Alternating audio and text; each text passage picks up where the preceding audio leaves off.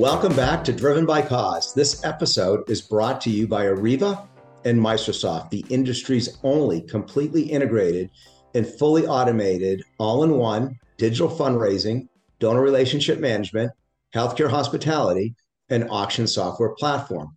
I'm here with my wonderful co host, Jay Fisk. How are you today, Jay? It's a great day in Seattle, David. How are you doing there? I'm wonderful, especially because we have such a special guest for this episode. Brock Warner is a certified fundraising executive and is the author of the bestseller from the ground up digital fundraising for nonprofits. As the co founder of his consulting firm, Broccoli, Brock has become a senior leader in the international aid sector and mental health. Brock has raised millions of dollars and developed multiple successful campaigns, partnerships, and sector innovations. Welcome, Brock. Thanks so much for having me. It's a it's a pleasure. Well, we're so happy to have you here, Brock. Let's go ahead and get started. Uh, Brock, can you share with our listeners some information about yourself and how you got started in the nonprofit industry? Sure thing. I've been close to 15 years now. I've been in the fundraising world. It started like a lot of fundraisers on accident.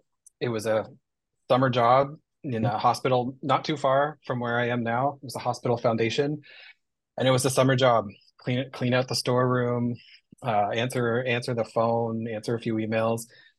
But it it blossomed from there. There was opportunities to start looking for some in kind uh, products for the local golf tournament, things like that. And I kind of fell in love with it. And being a small hospital, we were our offices were inside the larger hospital, and you saw donors coming through the doors and sharing how much the work and the impact was for them. And so uh, I just kind of fell in love with it from there, and then learned that this is actually a job. This is like an actually a profession that you can pursue, and there are there are programs that do that. And so I took a postgraduate certificate program at Humber College in Toronto, which had an internship component at Amnesty International.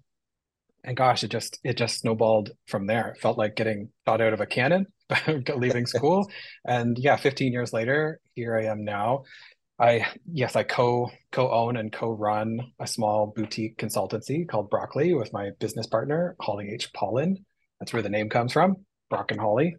And we are uh, a really good counterpoint to one another in that I really like working in digital and innovations and strategy, and she loves doing direct mail, production management, tried and true techniques for storytelling and writing. And so together we we are able to craft and support charities who want to do integrated campaigns specifically for individuals who are motivated by great storytelling and strong asks. So uh, we've been doing that for about two years now, and I'm based in Ontario, Canada. You know, you're the author of the bestseller uh, from the ground up digital fundraising for nonprofits.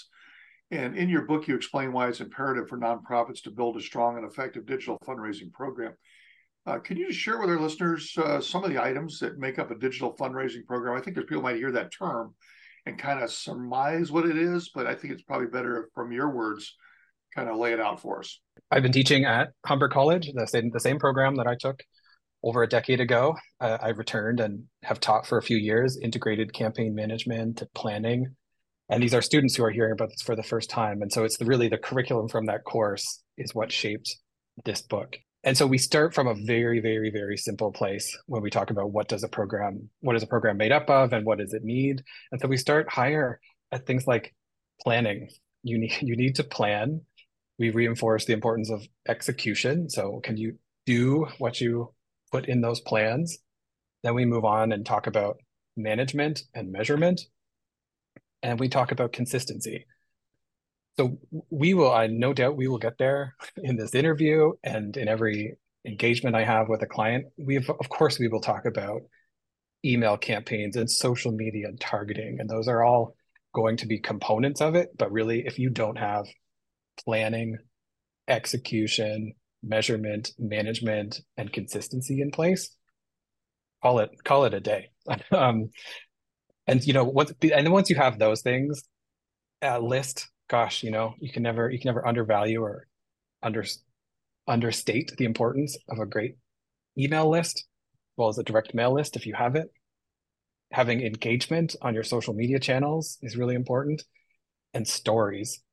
Easier said than done, but having stories that really communicate the impact of your work the opportunity that donors have to participate and to support that work, and stories that move people to action. So that's stories that really, if a, if a story is funnel shaped, we want people to come out the, the other end of that willing and able to give.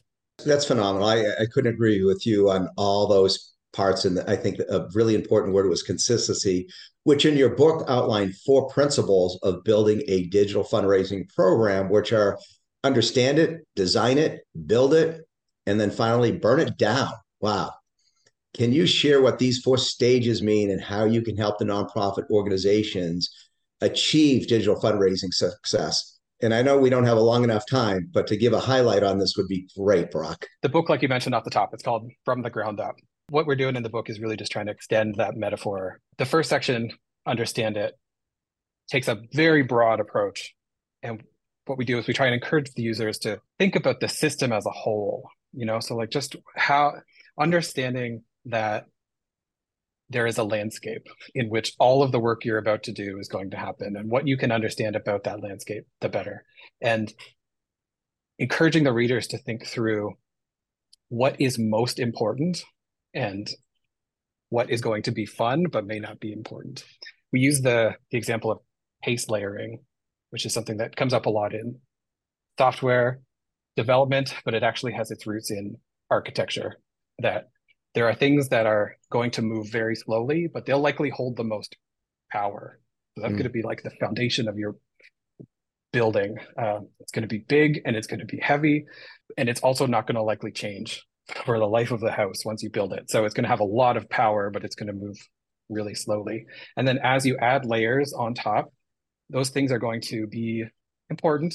They're going to get a lot of attention, but they're also going to change really fast. So the the thinnest layer out at the top, kind of like the pictures you hang on the wall. You know, you should, of course, you should love them. You should want to look at them every day. You should put thought into them, but they they could be gone six months from now. It's fast. It's fast fashion. So the understand section is really just about some of these core foundational thoughts about what is to come and why are we going to sequence the work in that way so that hopefully everyone's on the same page.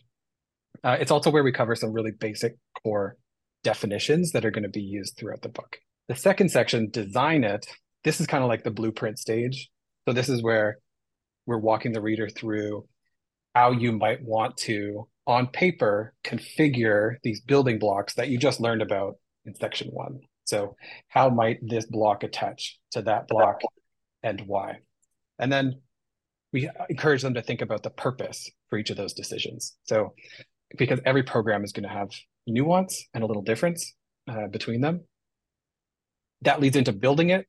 The third section, building it, is where we get into the copywriting and actually giving things the shape and the color and the tone and the voice to bring your work to action.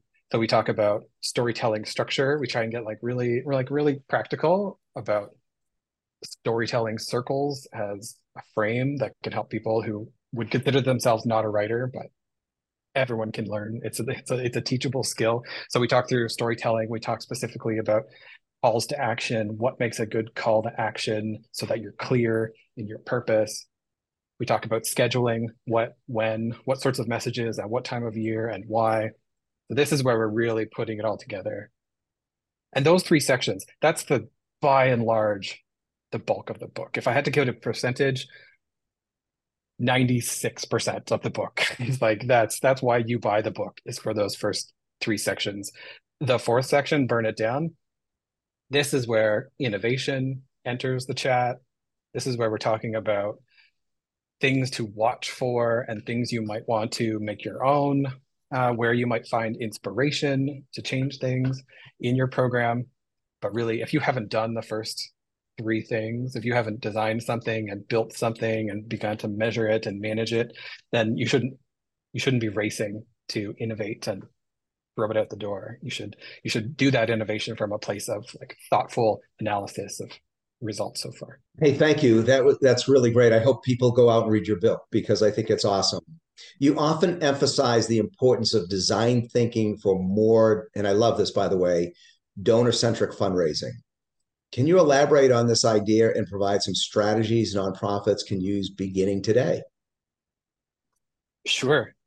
Design thinking is a, I think, a, like a fascinating methodology and a whole body of knowledge exists out there for design thinking.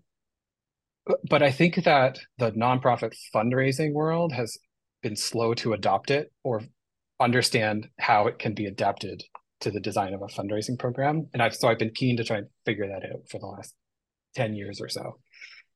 And the reason why is because design thinking at its best should allow you to offer something to your audience, in our case, donors, that feels really specific to them and it really meets their needs and their challenges, uh, but it also serves your purpose as well. So when I'm thinking of design thinking, I'm not so much thinking about changing programming models on the delivery side or even fundamentally changing how funds are dispersed.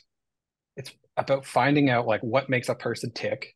And the better we can understand what makes a person tick, the better we might be able to reflect those values and beliefs and motivations back to them through the stories we tell and the ways in which we tell them. When I think of design thinking, an image that pops into my head right away is a is a bell curve. For good reason, a lot of nonprofits and programming lives in this middle of the bell curve. Like there's a lot of similarity in the ways we do things, and there's often good reasons for the similar similarities because we have best practices in leading practice, we have benchmark reports, we have studies that people are releasing, and that all informs the justification for the core. But I think that once you've explored that territory, the most interesting insights and opportunities are going to exist out on those edges, out in those like deep waters where few people are willing to to go. And I think if we can spend some time out on those outlier edges, we might find something that is very specific and personal to your organization and to your donors. And we could bring that back to the center. So we might find that there's certain messages, certain stories, certain tactics that are resonating with donors that were slipping under the radar because they existed on the outside. And let's bring them back in and integrate them into the best practices that you might already be doing in your campaign. So you might find your next inspiration for an email subject line test there. Uh, you might find inspiration for your next stewardship report format there. And so you bring it in, test it against your controls, and you might be really surprised with with what you you come back. And it'll only make you, it'll only uh, distinguish you from your peers who we're all operating alongside day to day. We're all talking to a lot of the same audiences and constituencies. So the more we can distinguish ourselves, the the better, I, I think. I know just from anecdotal uh, and and from talking to a lot of people that the open rate on emails is hovers around 19%, uh, give or give or take a few percent points one or the other. And uh, many nonprofits utilize uh, email marketing to connect, you know, with with their donor database. Can you outline for us some uh, successful email marketing programs uh, to use uh, as part of a digital fundraising program, and and and how you can use that to maybe increase or some technique you can use to increase the open rate as well? I'll say first that open rate has become a less and less reliable metric in our marketing platforms to understand how many people are actually opening your emails. So there are there is declining open rates um, are being reported anecdotally and in the dashboards that email marketers are all using, but that may not necessarily in all cases mean that fewer people are opening your emails. And this has to do with some of the data and privacy sharing that is happening between Apple and third party providers who are helping people send their emails. So the data of everyone who opens may not be getting passed back to your email marketing platform. And in fact, the M&R benchmarks report, which is one of the most comprehensive reports annually that we have on digital metrics and measurements, I believe that they've even stopped reporting on open rate benchmarks year to year just because it's inconsistent. So what else do we have? We have click rates. Uh, we can have uh, landing page statistics. If you have even a simple Google Analytics snippet installed on your web page or your donation form, those might be more meaningful metrics. And so while open rate is great, open rate never told us much more than how great our subject lines might have been or our open rates or the health overall of our list. So a good open rate would probably mean that you had all those ducks lined up in a row and a poor open rate probably just meant you need to look at those three things list health subject lines and maybe your from your from name. Uh, well click rates and landing page statistics and even conversions if you can measure and manage your conversion rates straight to donation those are going to really tell you if you have messaging that resonates if your timing is on point. You know you're the co-founder of broccoli a fundraising consulting firm. You've helped clients raise millions of dollars for their missions. Uh, your firm and yourself have emphasized the importance of diversifying revenue sources and having a multi-channel approach to your donors or to their donors how does technology play a role in this strategy i think we all know and i suspect that all of your listeners know implicitly that technology is powering so many of the interactions that we want to have with our donors, even if those are offline interactions. So even if those are coffee chats, in-person events, open houses, there's a good chance that those invitations are being mailed or emailed out after you've pulled the list out of your out of your database, which is so there's a piece of technology right there. Your CRM, your donor database, your email marketing platform. Technology is empowering your ability to communicate with the right people at the right time with the right message.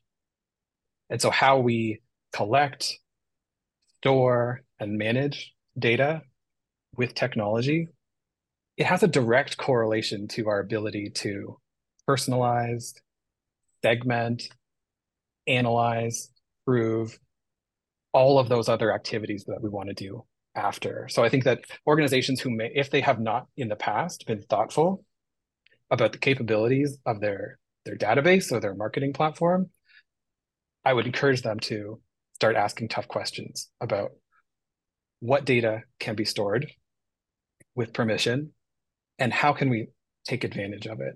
So do we know, for example, if a person arrives on our into our email marketing list, do we know where they came from. Like, do we know that it came through a website sign up form versus they uh, filled out a piece of paper at a table at an event? Or did they purchase something through the website if you sell products? And if so, what did they buy? Because each of these little data points, while they may or may not have an immediate use, they become one of those building blocks that you start to build on later. So I would say technology at its that's how that's how um, deeply I think it runs and can affect our decision making. Now, on top of that, as you start to do those things, there's a lot of technology that we are knowingly or not using on a day to day basis. And you may not be, the average fundraiser may not be using each of these platforms to their full capability. Let's, we could take Meta, for example.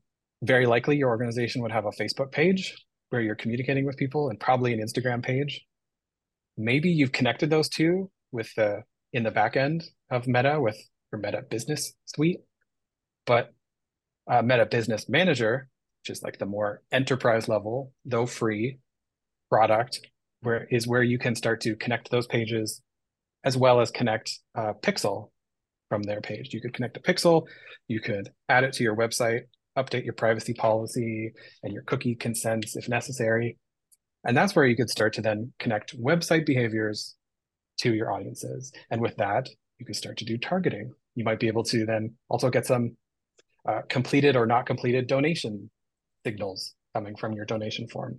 Some do this better than others. But all of this data starts to connect and create a web, which you could then use to power your next social media campaign so that when you spend, if you're going to spend money on promoting a post, you can have a lot more confidence in who is seeing it, when are they seeing it, how many people saw it, and also how well did it convert. So technology at its very core is making possible all of these other things. And I, I think that if there is thoughtful consideration at the center on those building blocks, those those things that move slowly but have a lot of power, then a lot of connections are broken that open up possibilities for the future. Yeah, no, I love that you say uh, integrated, and I think there's a so many. I don't think there's so many, but I think there's some awesome, amazing uh, technology that does exist that uh, fully integrated and automated. and when you really link it all together as one solution with one unified database, you know, you're streamlining, you know, organizations, their staff. I, I also think that with the right piece of technology or technologies that are integrated and automated, that will also, which we hear a lot about, about increasing donor acquisition and increasing donor retention and increasing um, donor engagement. So I'm glad about your thoughts and, and your ideas on this. It's so important to help these nonprofits out there. And, and leading to that, it's no surprise that, of course, AI is a hot talk amongst nonprofits. And I don't know if what it really means for job security, but you recently shared that you feel AI is not a foe, but rather it could be a tool for fundraisers. Can you share your ideas around AI in the future for nonprofits? Yeah, I love talking about this. We could we could have done a whole podcast just on this this, this question, but uh, to maybe start with opportunities and ways that I'm finding practical uses of it right now. Um, I've found like so we we do campaigns, integrated direct marketing campaigns for clients, and uh, some of the tools that Photoshop and now even Canva have started to implement around generative fill capabilities is um, become such a practical, helpful tool for us. Where if we have, um, we need a header image that is a big long rectangle, but the photo that the client provides is a square. There's now tools where it will generatively fill, it'll use AI to fill all that extra space that didn't exist before, and it will look incredibly seamless. We did this one for a client the it was a tall vertical picture with a great subject centered on the image, but we needed a big long one. And then when it filled it with was a fence that never existed. Doesn't there there was no fence, and that that fence probably doesn't really exist, but it looks really convincing, and your eye is still drawn to the subject. And that would have been such a pain in the butt marketing challenge before. So these are simple things, but we encounter them every single day. And as I've talked to other charities, they said, oh my gosh, I can look back at my photo library now and there's this like photo of these great students, but they've got a construction zone behind them. And so we've never been able to use it because of the construction zone. And now you can just select that. And then you've got trees and waterfall or something happening in the back. So those are these are some really practical uses that we're actually using it for right now. But some of the gaps we've encountered is the copywriting which is almost i feel like everybody's asked it a question or maybe asked it to write a bit of copy. Our experience is that the copy has been really generic. And that's because it's being built from this large language model straight from the internet. So it's going to put you in the middle of that bell curve that we talked about earlier. Like it's going to give you something that it thinks you want to see based on what other people seem to have wanted to see in the past so very very generic and I'll be frank. So we've had a couple. This is a business. like I, I run, co-run a business.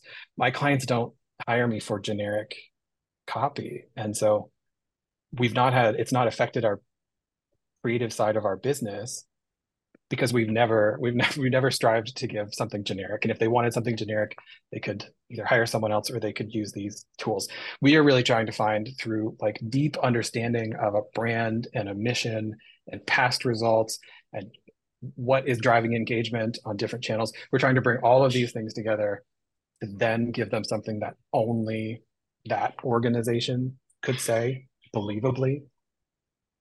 And I think that AI today, as of you know this this day in 2023, isn't yet doing that.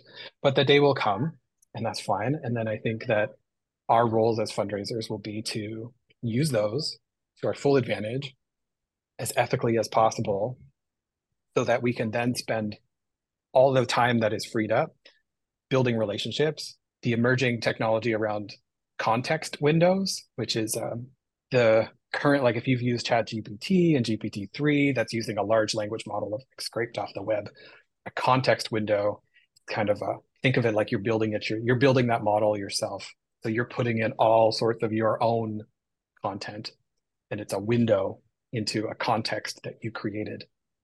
And then you can do all the things that you were asking Chat GPT before, but the answers are being informed by the background information that you've plugged in.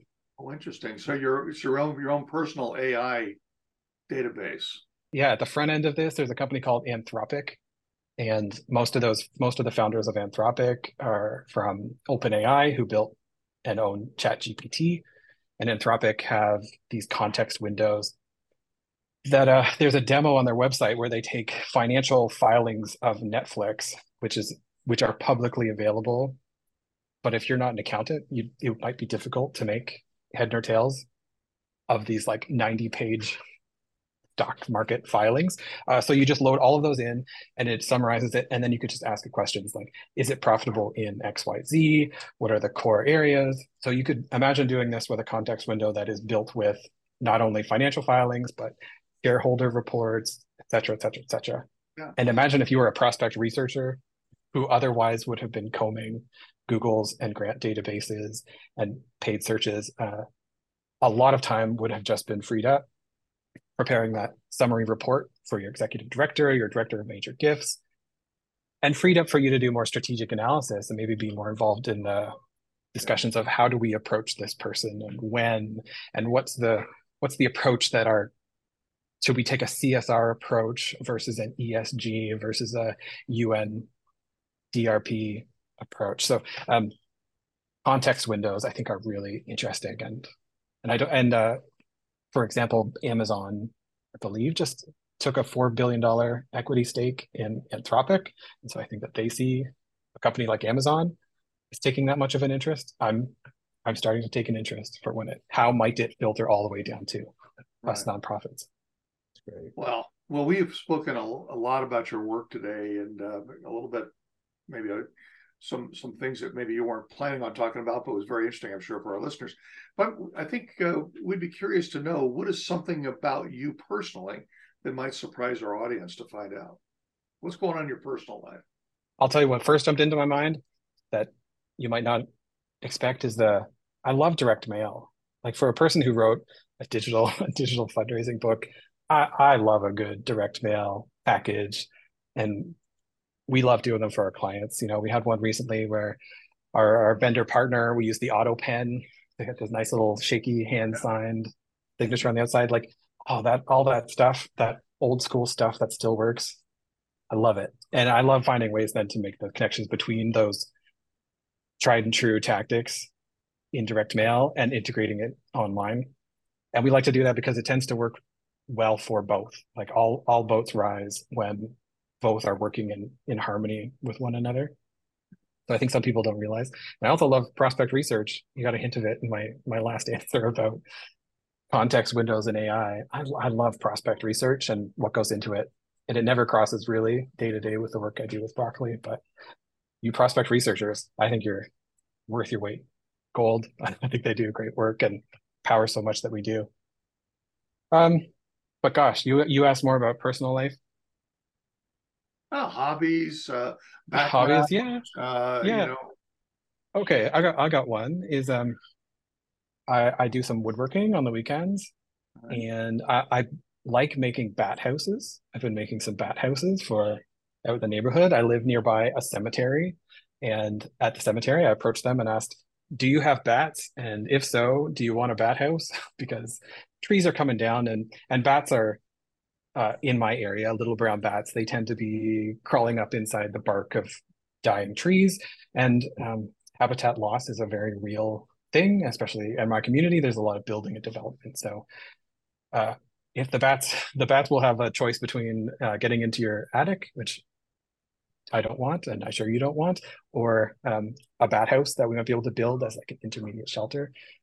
I just saw that there wasn't many of them ha- going up in the community. They're not that hard to build. There's lots of free plans online. I can I can knock one out in a few hours, and I just give them mostly away as gifts to friends, or I barter for them. Um, Just wow. yeah, they're neat. If you if you have no idea what a bat box looks like, Google it because it probably doesn't look uh, what you might be thinking. It certainly doesn't look like a birdhouse. Hey, we always like to finish off the show by asking, what is something I didn't ask you or Jay didn't ask you that you wish we did? Well, there's a there's a podcast. Uh, Tim Ferriss has a podcast, and I one of his standing questions of guests, I believe, is um, something along the lines of, "What is a book you've recently given away as a gift?" So not just what what's the last thing you read, or what are you reading now? What if what have you given away?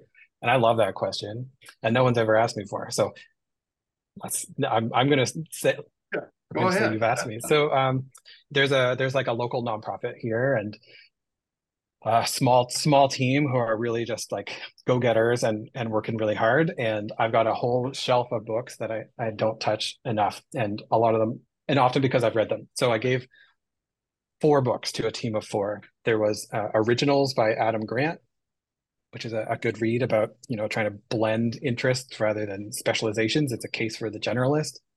A pattern language by Christopher Alexander, which is actually an architectural text, like a 900 page home, but uh, it's the kind of book you just flip through. You don't read it cover to cover, but it's all about how pieces of communities fit together. And I reference it a few times in my book. I'm obsessed with that book, and I've given away a few copies. Another was a book by a fellow Canadian, Mike Michael Prosserman called uh, Building Unity. It was all about like small teams and sort of getting from nothing to something in a nonprofit context. He was a b-boy uh, break dancer who had a pretty catastrophic neck injury, and that set him off into a, a whole different type of work, but with within that community of breakdancing b-boys and b-girls. So like really fascinating take. And then the last one for probably the youngest person on the team was a book called uh, Day One, or I think it's This is Day One by Drew Dudley. There's another Canadian motivational speaker, and it's all about like leadership, leadership in the personal sense first, so that you can be a leader outwardly. And he has some incredible TED Talks with millions of views. So Drew Dudley, if you've never heard him. So I gave you four for the price of one But give away books by the way like that's my that's that's a piece of advice for listeners if you've got books collecting dust give them to people don't worry about getting them back if you can help it uh, you never know you never know the impact you might have on somebody. Hey brock that's great hey we'll be right back after this message from our sponsors we are a team that has had an enduring influence on the nonprofit industry for more than three decades. We pride ourselves on developing and delivering technology with a purpose, software born of a genuine understanding and passion for cause. We are relentlessly dedicated to our client success. We are with our clients for good. We are Arreva, tech with purpose, driven by cause. Arreva is the trusted advisor and market leader of fundraising, donor relationship management, and auction software and services. Exceed further, our evolutionary all in one digital fundraising and donor relationship management software is helping nonprofits worldwide further their mission, transform fundraising, and cultivate relationships with donors and constituents. Our Maestro auction virtual, live, and silent auction software, text to bid, virtual and mobile bidding software, and text to fund, text based donation software are helping nonprofits raise billions of dollars through thousands of virtual fundraising events, charity auctions, and galas. Visit Arreva.com and reach out today and see how Arreva can help your nonprofit organization go further. Welcome back, everyone. It's time for Ask the Maestro, where you, the audience, ask us anything you want to know. Jay, what question do you have for us today? Well, uh, David, our question comes today from Mary, and uh, Brock, I'd like you to, you know, mind, I'll put you on the spot and kind of let you take a take a shot at the answer to this, but uh, be curious to to hear what you have to say about it. Mary says we communicate to our constituents frequently through email and social media to update them on our successes and to make our fundraising appeals. However, I find that our donors are beginning to unsubscribe from our emails. Do you have any strategies for combating high unsubscribe rates? Are, are there are there other ways we can communicate with them as well? The way Mary's described it there, that they are reporting on impact and updates and fundraising. I'm imagining one of these kitchen sink emails where it's got a little bit of everything and then maybe tucked down at the bottom there's a little ask or maybe somewhere in the middle there's a story that if you click through then it it asks for funds. And i think in a if that were the true that context that there's something for everybody in that email or that's the goal there might you might be losing them. And it's actually not speaking specifically to the thing or time or person that they connected with most.